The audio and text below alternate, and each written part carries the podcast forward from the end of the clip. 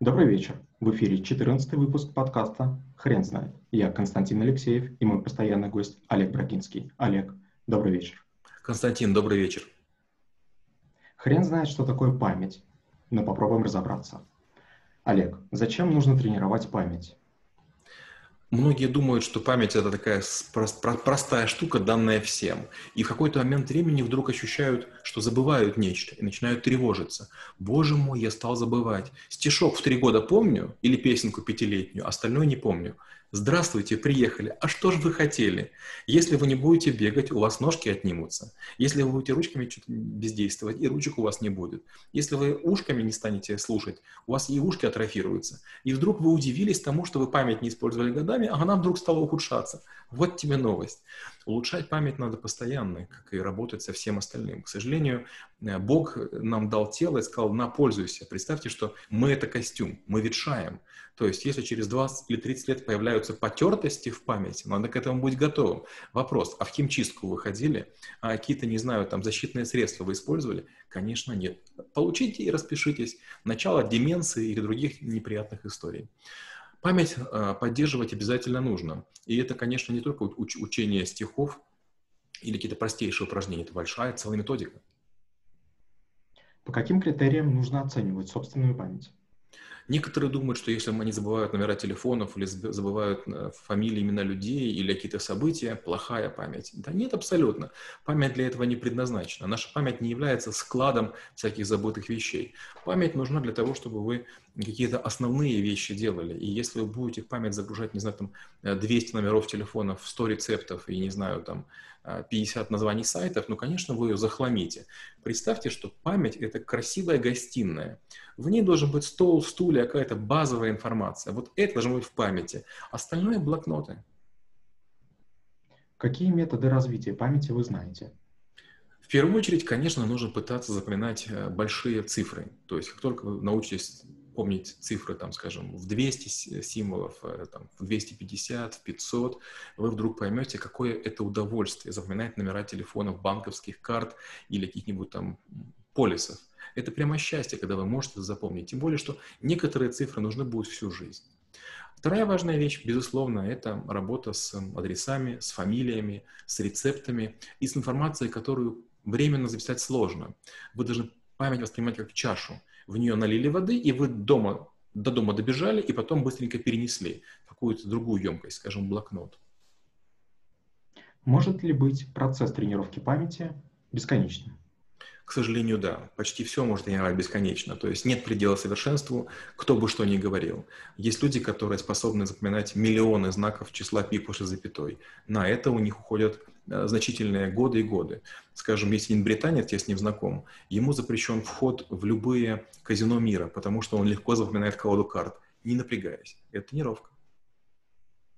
Какие ошибки тренировки памяти нужно избегать? Многие считают, что тренировка памяти — это запоминание каких-нибудь детских сказок или песенок, или каких-нибудь простых речевок. Нет. Для того, чтобы память работала, вам нужны гораздо более сложные какие-то механики. И в первую очередь вам нужно строить ассоциативные ряды. Берете какие-то наборы слов, скажем, 100 слов, и пытаетесь их запомнить, а потом проверяете, насколько вы ошиблись и запнулись ли, и мешает ли пропуск хотя бы одного слова тому, чтобы вы могли реконструировать всю картину целиком. Конечно, без этого слова. Как питание и образ жизни влияют на память? Отличный вопрос, наверное, важнейший. Многие люди пытаются экономить, едят дешевую колбасу, едят какой-то там 5-копеечный хлеб и, не знаю, питаются в Макдональдсе. И после этого надеются, что голова будет работать хорошо. Я не буду спорить над тем, вредная еда или не вредная еда, но если вы едите дешевую еду, не зря она дешевая, в ней, наверное, не хватает чего-то. Она наверняка калорийная, но витамины, минералы, микроэлементы, которые нужны вашему мозгу, они, скорее всего, в ней отсутствуют, потому что любая полноценная еда стоит дорого. Поэтому, если вы питаетесь в разное время и не очень следите за тем, что вы кушаете, скорее всего, мозг работает все хуже и хуже. Если вы будете питаться с базара или с хозяйств фермерских, или в магазинах такого уровня чуть выше, тогда, конечно, будет все хорошо. Между тем, купить дорогую футболку или, там, не знаю, дорогие помидоры, огурцы, я рекомендую второе. Футболка сносится, а помидоры и огурцы пойдут в мозг и помогут вам заработать деньги. Какие именно продукты стоит употреблять, а какие избегать? Сложный очень вопрос. Вот тут, к сожалению, такой вот уж точной градации нет. Я частенько вижу статьи, в которых пишется, что вот ешьте грецкие орехи, они похожи на мозг, и поэтому мышление будет лучше. Ну, бред. Ваш мозг, он как раз и подсказывает, чего он хочет. Вдруг вам захотелось селедки, поешьте ее. Вдруг вам захотелось чипсов, значит, поешьте чипсов. Всего понемножку. Все в малых дозах есть лекарства, все в больших дозах есть яд. Если вашему организму что-то хочется, значит, вам что-то не хватает. Вот и вы поешьте. Верно ли, что с возрастом память ухудшается? Это неправда. Ни состояние тела, ни память не ухудшаются с возрастом. Они ухудшаются от бездействия. Люди, которые делают небольшие хотя бы прохождения до работы или пробежки в свободное время, и в 70 лет имеют приличную мышечную массу. Люди, которые работают с цифрами, преподаватели вузов, технических особенно, или там те, которые должны много запомнить дат, историки, искусствоведы, у них с памятью все хорошо. Бывает, встречаешь человека, а ему лет 90. Вот у меня тоже есть пару соседок, которым за 90. Я бы сказал так, что, пожалуй, у них с головой получше, чем у меня будет. Просто они как бы люди определенного масштаба, определенного склада, и всю жизнь занимались развитием. Олег, расскажите, пожалуйста, самый быстрый и действенный метод запомнить что-то. В первую очередь нам нужно вызвать в себе интерес. Все, что вы прям чем заинтересуетесь, то вы запомните.